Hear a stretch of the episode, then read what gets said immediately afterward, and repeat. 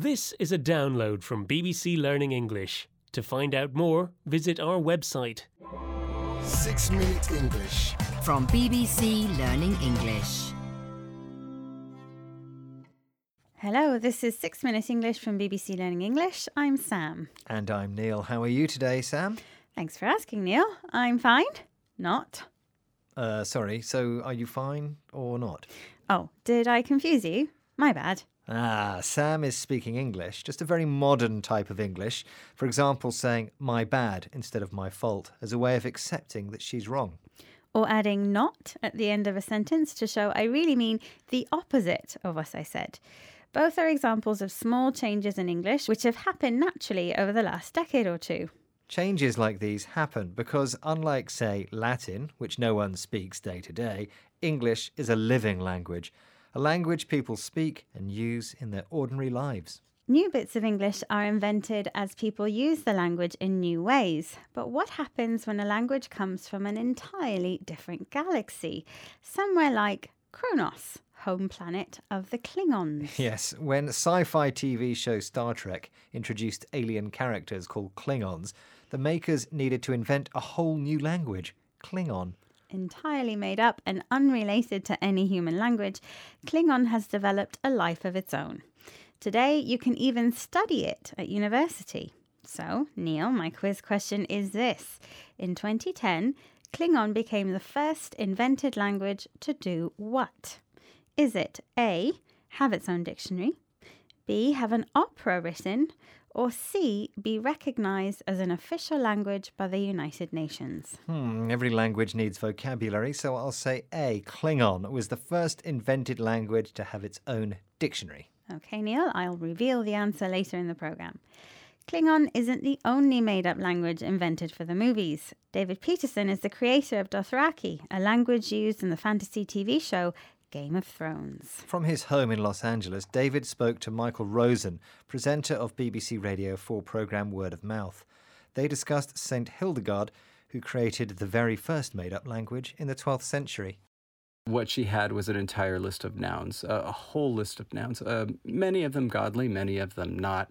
And she would drop them into songs using Latin grammar and other Latin words. And so that it's not a language proper is the way that we understand it now. Um, because really, when we talk about a language, it's not just the vocabulary, it's the grammar. Nevertheless, we still kind of look on her as the patron saint of modern conlang. St. Hildegard invented new nouns but used Latin grammar, so David doesn't think her invention is a proper language. Nevertheless, St. Hildegard is considered the patron saint of made up languages. The patron saint of something refers to a Christian saint who is believed to give special help to a particular activity. Here, the activity is inventing a conlang, short for constructed language, artificially invented languages like Klingon and Dothraki. Another famous constructed language, Esperanto, was invented in 1887 by Polish doctor Ludwik Zamenhof. He wanted to make it easier for people who spoke different languages to communicate with each other.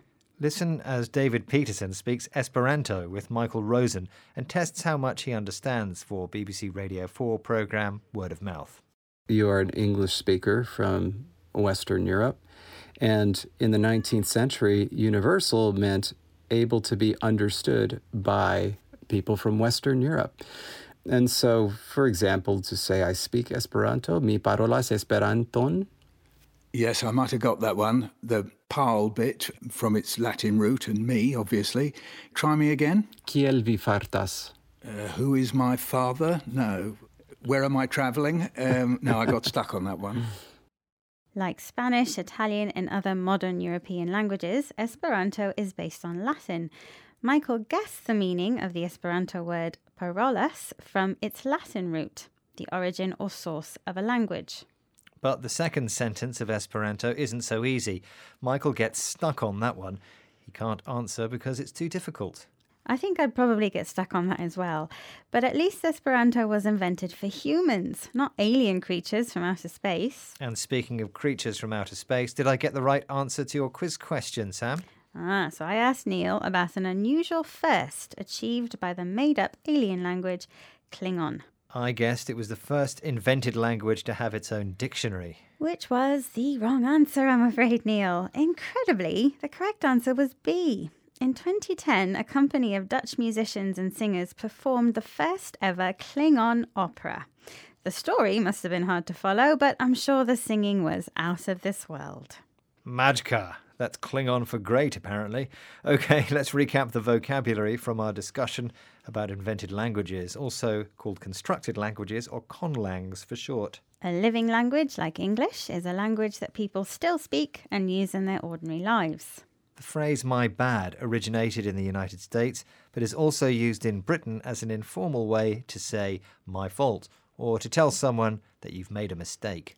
A patron saint is someone believed to give special help and protection to a particular activity. The root of a language means its origin or source.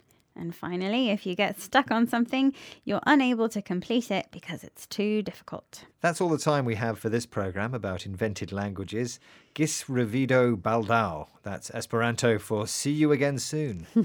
In other words, Qapla', which is how Klingons say goodbye, I think. Qapla'. Qapla'. Six Minute English. From BBC Learning English.